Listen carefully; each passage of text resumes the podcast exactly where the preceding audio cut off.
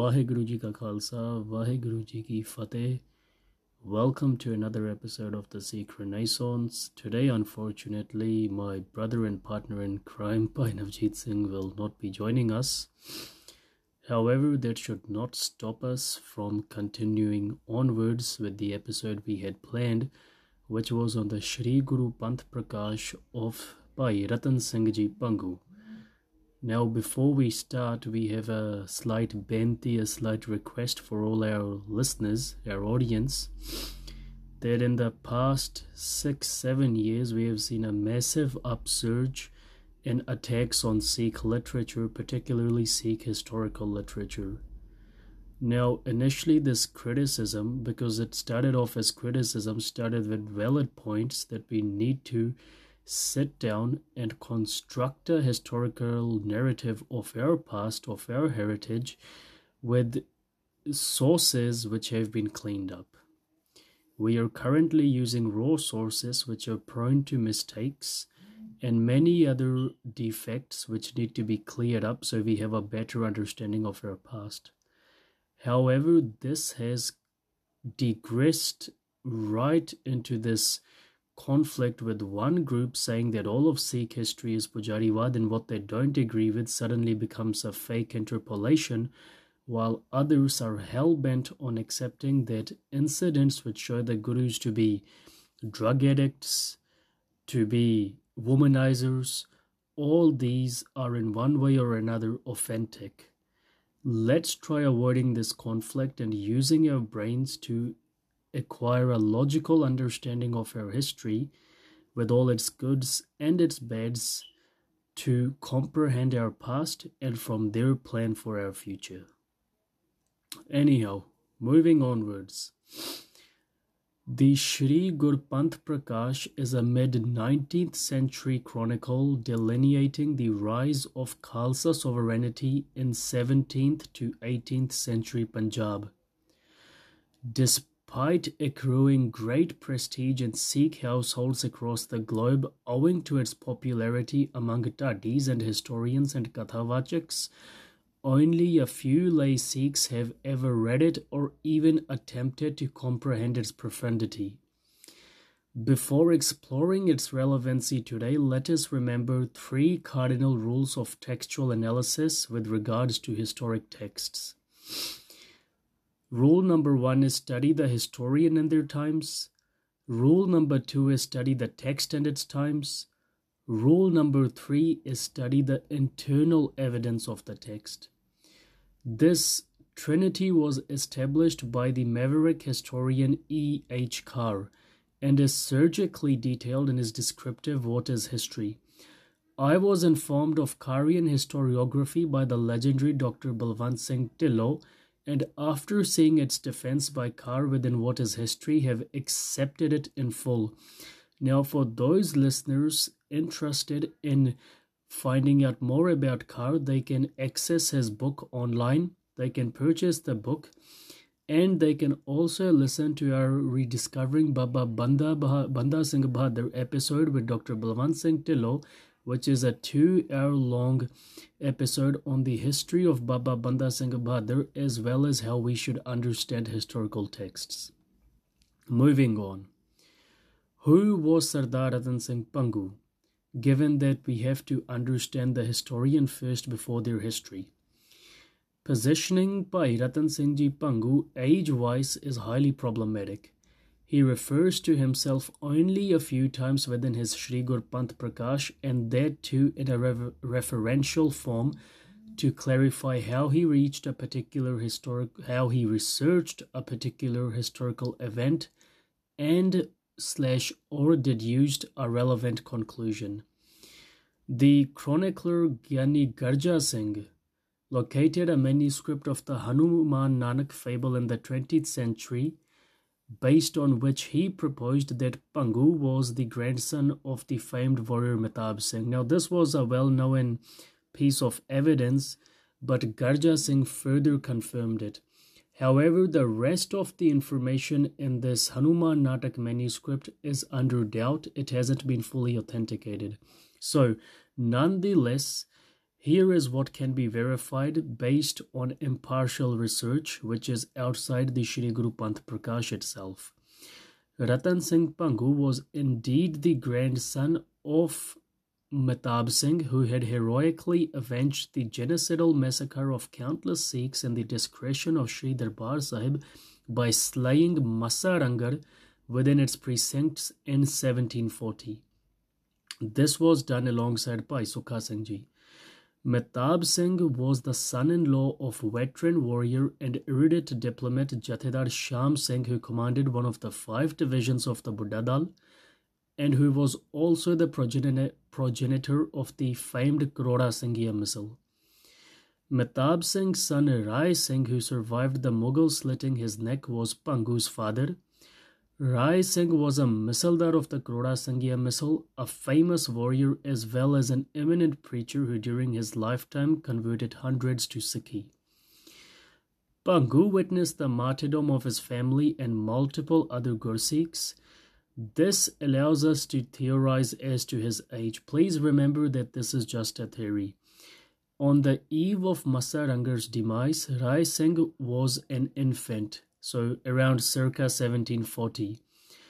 Given that in 1745 Mehtab Singh was martyred, if Rai Singh was 5 or thereabouts then, we can assume that he would have read in his 20s around the mid 1760s. Bhangu, if born around 1765 or 1766, would then be well placed to observe this later part of Sikh history in the making as he claims. So if we accept these dates, the based on this theory, now please remember again that this is just a theory based on the evidence we have. If we accept this theory, then this presupposes that Ratan Singh Bhangu was in his 40s when he happened to touch base with Captain Murray of the East India Company a meeting which catalyzed in the formation of the Shri Gurpanth Prakash. So this was the historian.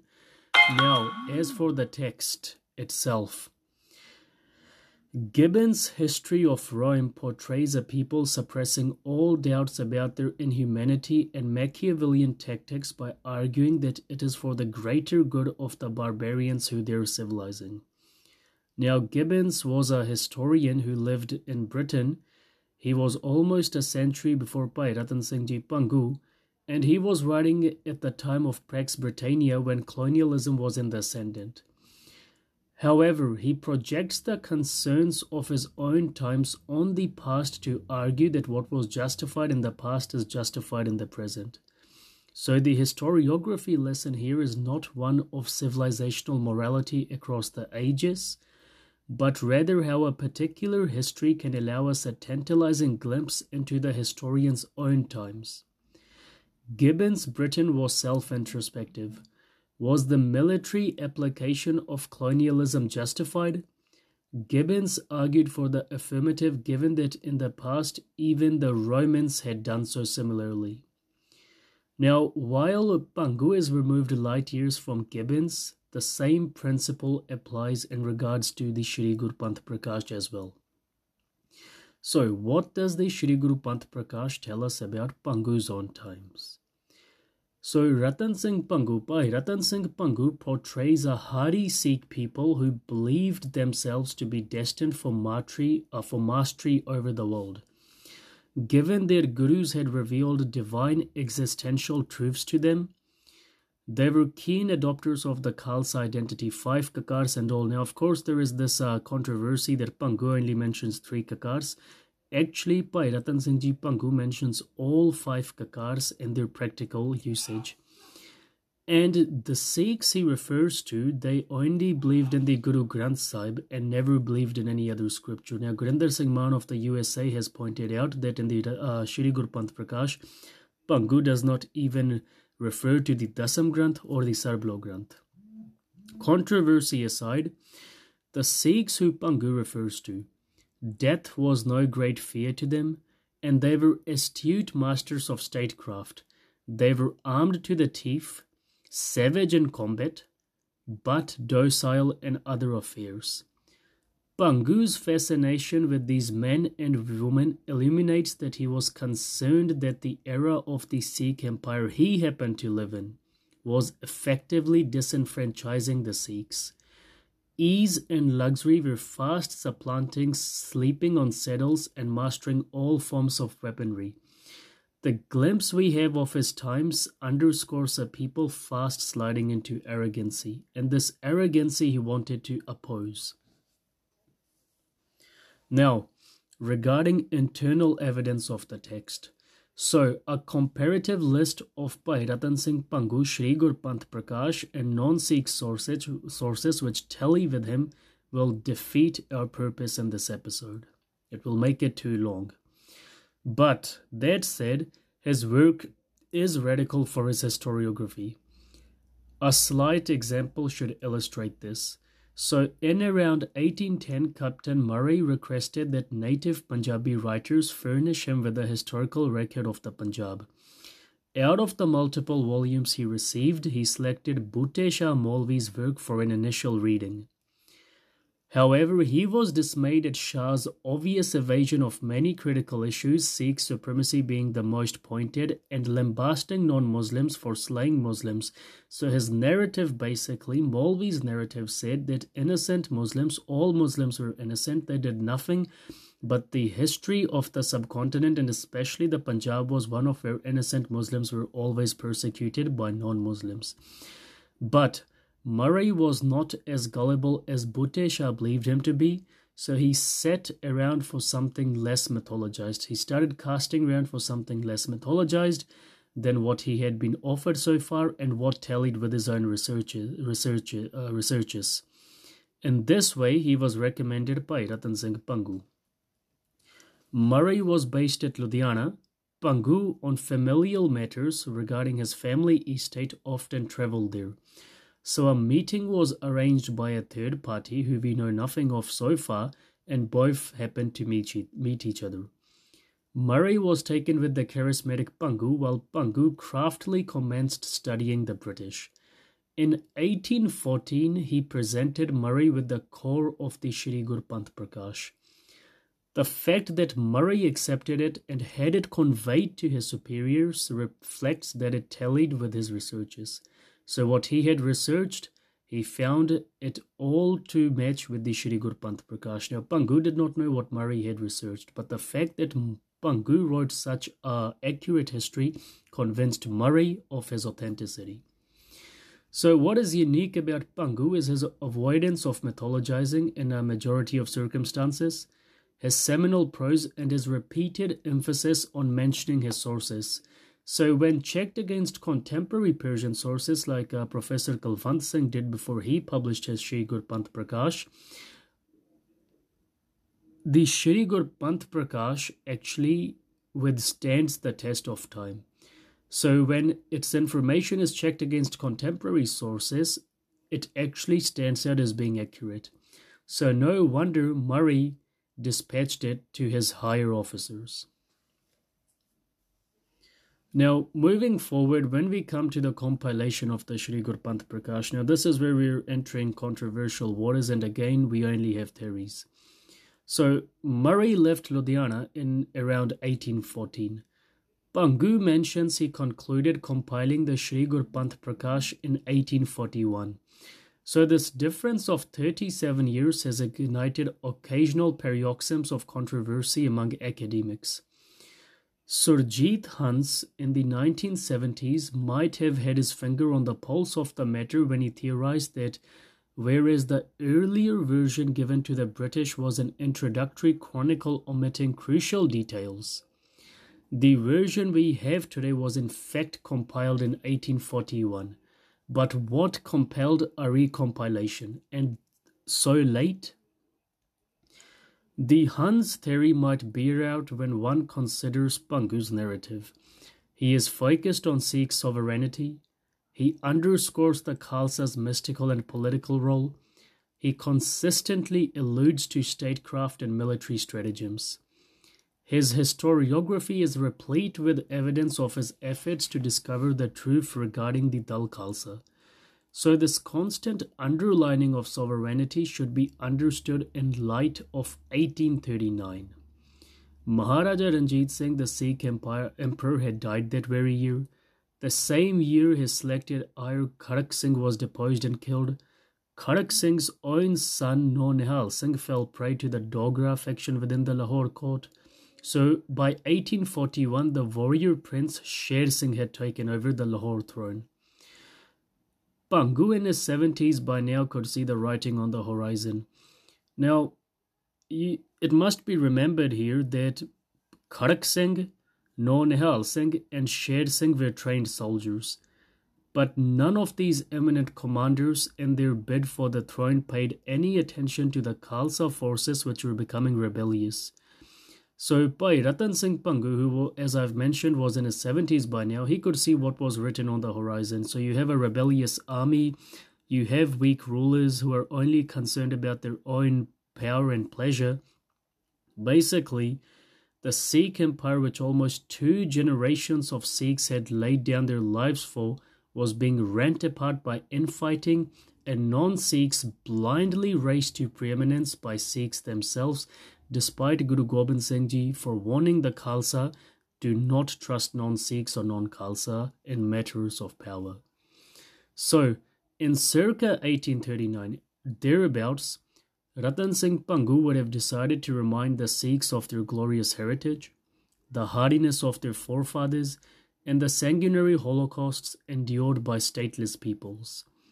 He could sense the lack of spirit among the Sikhs of the day, which would disallow them from avoiding British, Hindu, and Muslim entrapments. To this end, he presented the Panth with an enlarged and highly detailed Sri Gur Panth Prakash, which built upon the original embryonic version he presented to Murray in 1814. Now, obviously, the hair splitting over this issue can only be resolved when Bhangu's British version is located. Until then, we can only provide satisfactory theories. Now, moving on, how is the Shri Gur Prakash relevant to today? What should be its application today? So, Efficient statesmen like Churchill, bellicose generals like Patton, and astute diplomats like Kissinger have imposed their will on the world by studying history. Robert Kaplan, in his Warrior Politics, argues that the classics of history need to be popularized again today to produce the wily breed of leaders we once knew. Similarly, the would be Sikh leaders of tomorrow must return to their classics as well. Bhangu's name should figure preeminently on their reading list. His Khalsa is not the woke virtue signaling tokenist of today, nor is it philanthropic. It is empowering and applies necessary cruelty when required to achieve its end goals. One witnesses a Machiavellian streak in the Sikhs of his days and the Sikhs he refers to in his Sri Gur Panth Prakash and those Sikhs are miles apart from the self serving opportunists of today who propagate their ladle of charity as being some compass to Khalistan. That we will give langar to people and those people will help us get Khalistan, the stupid dream they have. So for Bhangu, as much as for Clausewitz, war is an extension of politics.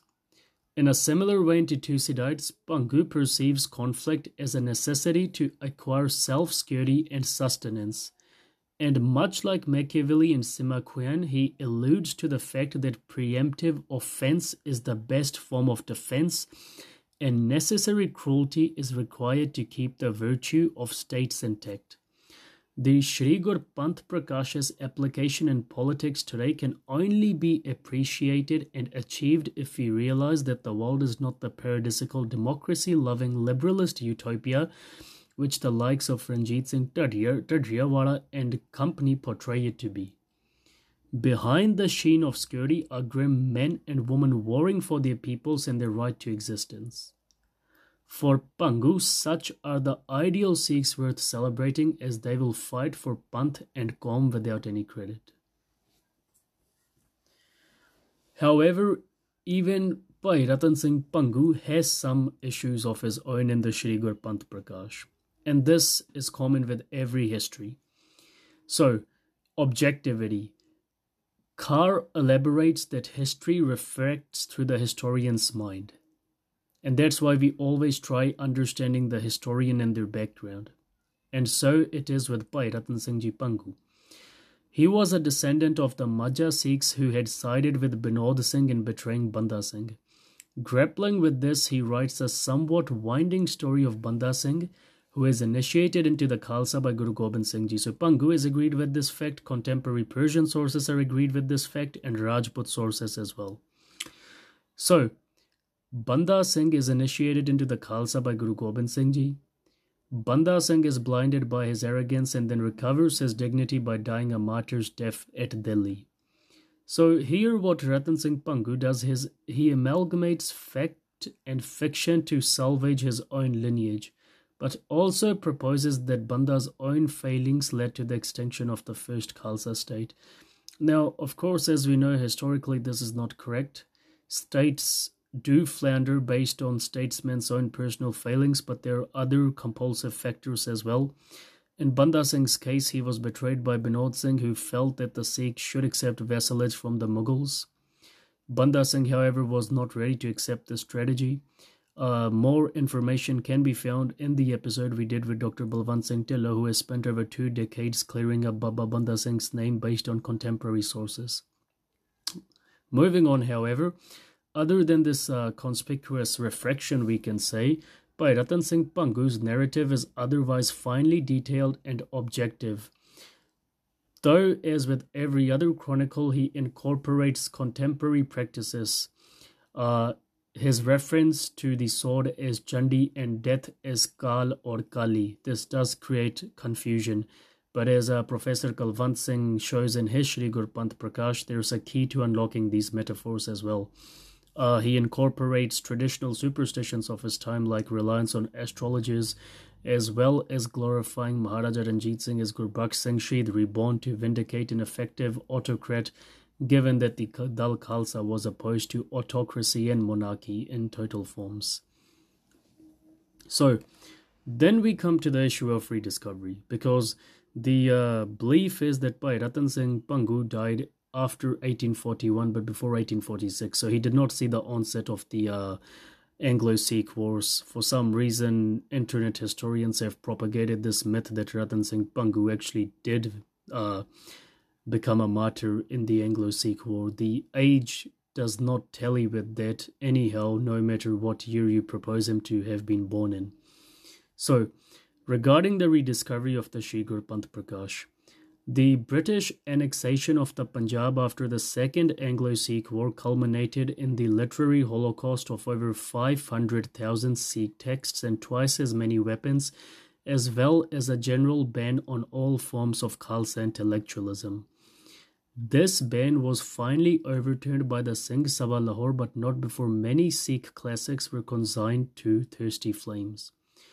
The Sanatani Gyani Gyan Singh referenced the Sri Gur Panth Prakash in his introduction to his own Navin Panth Prakash. He argued that Bhangu's semantics, myopia, and poetic inferiority had compelled him to make the Naveen, and he made a further reference to Bhangu allegedly mentioning the 10th Guru man- manifesting the Hindu goddess Chandi to bless the Khalsa.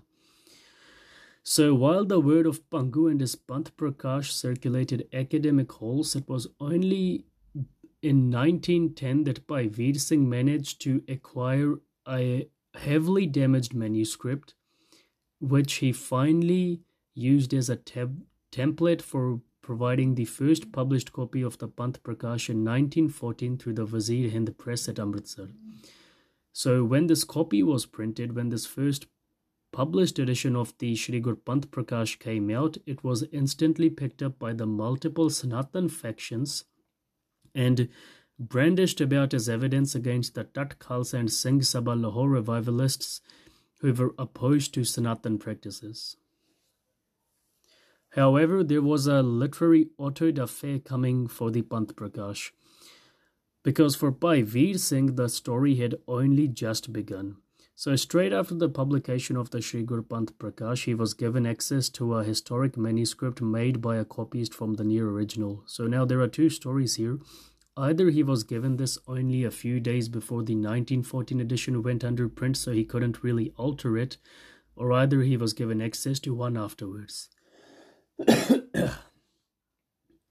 so, when he studied this manuscript, he realized that this particular manuscript was A. not as damaged as the one he had relied on for the 1914 edition, and B. it was much older than that manuscript which he had initially used. So this compelled him on an almost decade-long search in which he studied three more manuscripts, handwritten manuscripts diligently. So there was the Lahore Library manuscript, which is believed to have been compiled around the late 1840s or the earlier 1850s. Then there was the 1858 manuscript and then the 1866 manuscript. So Bhai Veer Singh, like other scholars, kept meticulous notes of these handwritten manuscripts which he had the opportunity to study. So, after studying these, he compared them with his own manuscript for the 1914 edition of the Sri Gurpanth Prakash. Disconcertingly, he realized that neither of the three manuscripts he had studied after the 1914 edition had the same content in most places. So, after a more thorough analysis, he concluded that the 1914 template manuscript was in fact of a very late date, and because it was extensively damaged, he had no way of knowing whether it was corrupted or not. So, the three manuscripts he studied after the 1914 edition all matched each other in a majority of places. Of course, there were copyist errors, but these were easy to pick out, but none of them matched with what he had for the 1914 edition. So, Bhai Veer Singh's almost confessional revelation as to the nature of the first Panth Prakash manuscript, the 1914 edition that he basically went out and said, Well, look, it's heavily damaged. The manuscript I used was most likely corrupted. This ravaged the narrative constructed by the Sanatan Sikhs. So Bhai Veer in the meantime brought out three more editions. So one came out in 1939, the other one in 1952, and one in 1962. Each edition incorporated his research notes, what he thought of certain events, and the methodology he used to authenticate their transpiration. Adding more volume to his works was his detailed historiography.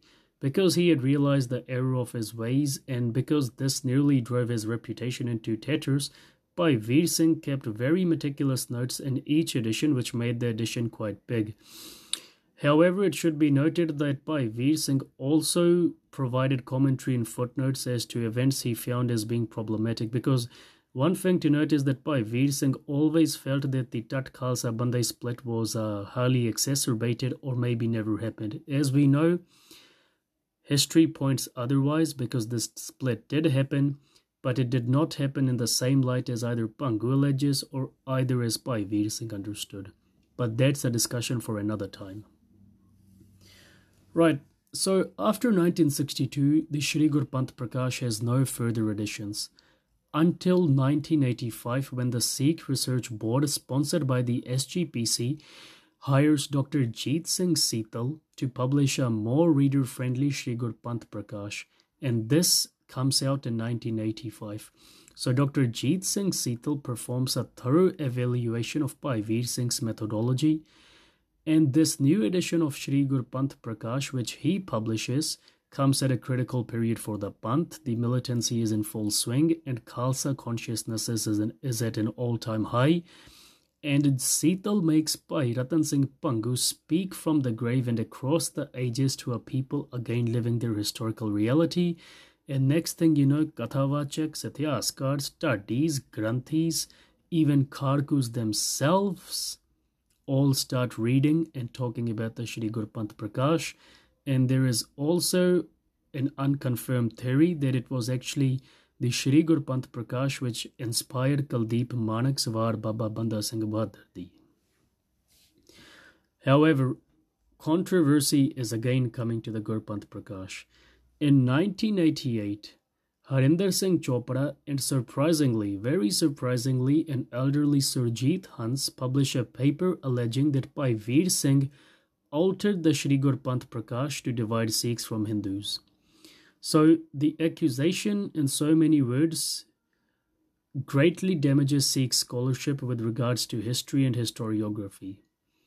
Now, it should be remembered that Dr. Ganda Singh had set the standard pattern for Sikh historiography when he published his translation of the Sri Gur Sobha.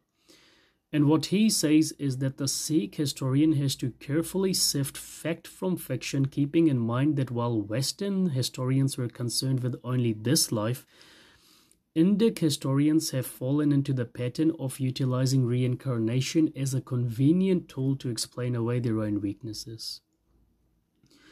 Now, Chopra ignored this fact.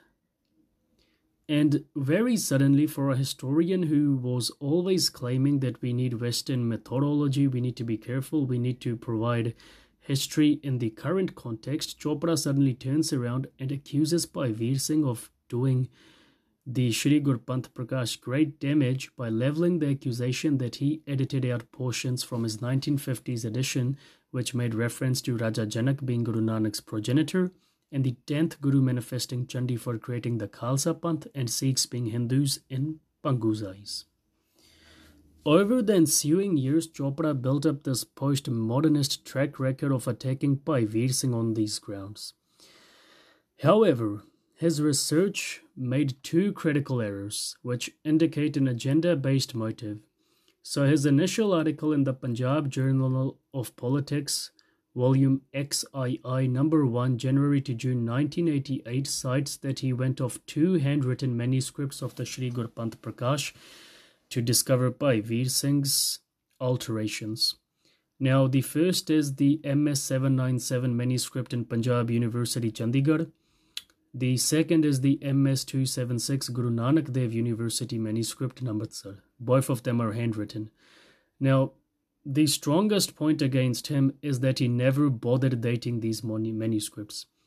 So, oddly enough, he hypocritically salvages Bhai Veer Singh for having an agenda but does not comment on the authenticity or veracity of his own two templates, which remain undated and unauthenticated even to this day. Now, how surprising is it that he refuses to consider Bhai Veer Singh's manuscripts, the manuscripts Bhai Veer Singh ji had access to, and suddenly relies on too many scripts which he himself is not able to date, does not want to date, he can't confirm their authenticity, and he doesn't consider any other manuscripts which were traceable at the time. He doesn't consider their uh, the fact that they are dated or that they've been proven authentic and near contemporary.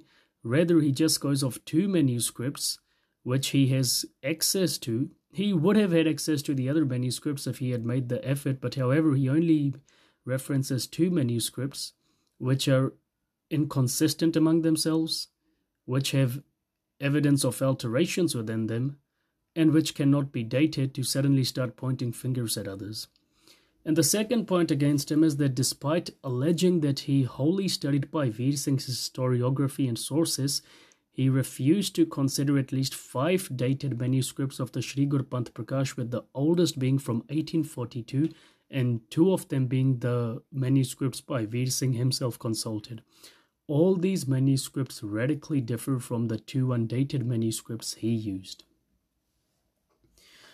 So, Bhai Veer Singh's methodology was finally studied by Professor Kulwant Singh, Dr. Balwant Singh Dhillon, and recently Sardar Gurtej Singh, who have also done a comparative analysis of the traceable handwritten manuscripts, with the oldest obviously predating Chopra's two, and they've published editions of the Sri Gurpanth Prakash which we use today.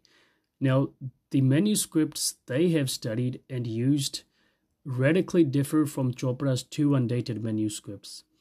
And alongside, there is another edition which needs to be considered, and that is Santa Singh Nihang's 2000 edition of the Sri Gurpanth Prakash. He had it published in the year 2000.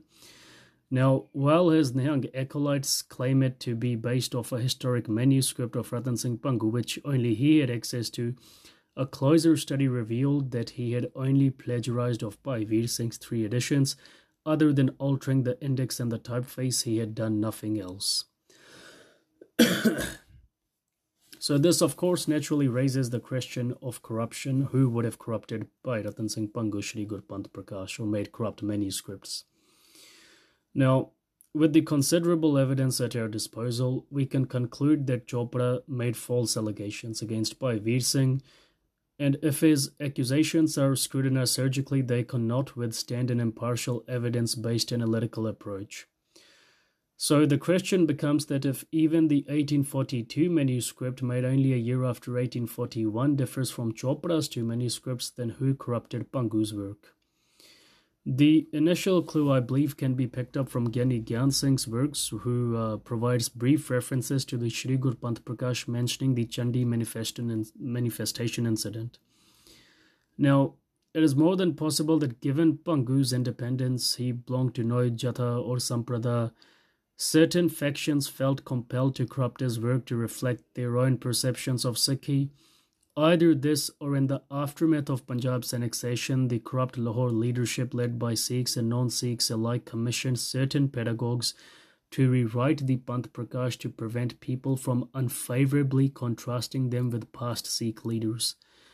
Whatever the reason, the historical presence of only three such manuscripts, the damaged one used by Bhai Veer Singh for the 1914 edition and the two, one in Amritsar and one in Chandigarh, these indicate that these are neither Bhangu's work nor their copy. So until or unless a dated manuscript of the Shri Guru Panth Prakash is discovered which can be authentically and impartially traced and references Sanatan elements, then there is no point in floodlighting Chopra's research whose two primary manuscripts don't agree with each other. Now, regarding the corruption, it should be easy to do a comparative analysis and catch it out, and this is exactly what Dr. Balwant Singh Dhillon has done in his 2004 edition of the Shri Guru Panth Prakash. Gurinder Singh Ban of the USA has reconfirmed that at the end of the day, Chopra's work was based off two undated manuscripts. And all this brings us to the question that why would a historian and an intellectual commit this most basic of fallacies that he would not authenticate his own sources just to point fingers at Bhai Veer Singh. This is not to say that Bhai Veer Singh was perfect. He was far from perfect in his intellectualism. But at the very least, we should understand that false accusations not only harm Bhai Veer Singh's reputation, and if we are not concerned about that, well, at the end of the day, they also harm Bhai Ratan Singh Bhangu and the authenticity of his work. Now, at the end of the day, there are currently three versions of the Shri Panth Prakash which are best sellers. There is Dr. Balwant Singh Dhillon's version, there is Professor Kulwant Singh's version, which has re- reached almost immortal status, and the most recent by Sardar Gurtej Singh Ji. None of these versions differ radically from each other, and they all incorporate Bhai Veer Singh's historiography methodology. So, you can clearly see that three intellectuals who have studied the handwritten manuscripts, who have also studied Chopra's sources and his handwritten manuscripts, ultimately their conclusion is that his research is based on dodgy accounts. So, really, rather than actually beginning to doubt the Shri Guru Prakash just because some Sanatani idiots say so, we should preserve its sanctity and use it, but use it wisely because at the end of the day, it's a raw source. It gets many things wrong about Baba Banda Singh Bahadur and the Gurus, but these were commonalities believed in Bhangu's time. So, more or less, we should treat it with respect and use it to construct a much more refined narrative of our history, an authentic, correct, and refined narrative and we should treat it as being a raw source rather than a refined source and avoid controversies over it.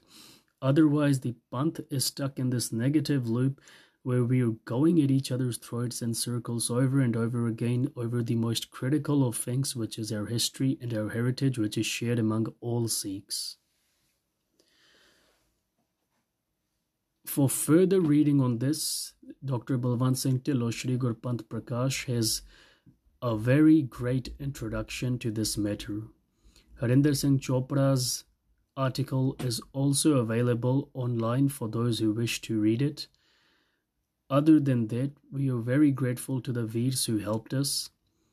Dr. Gurnam Singh of the Akal channel helped us quite considerably in understanding academic methodology.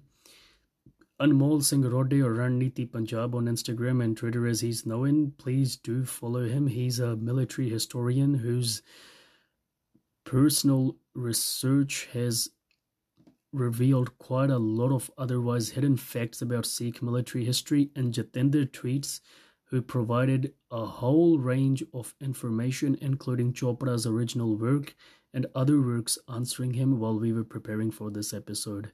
And above all, thank you to the listeners who requested us to do this episode. Until next time, ji Vaheguru ji ka khalsa, Vaheguru ji ki fateh.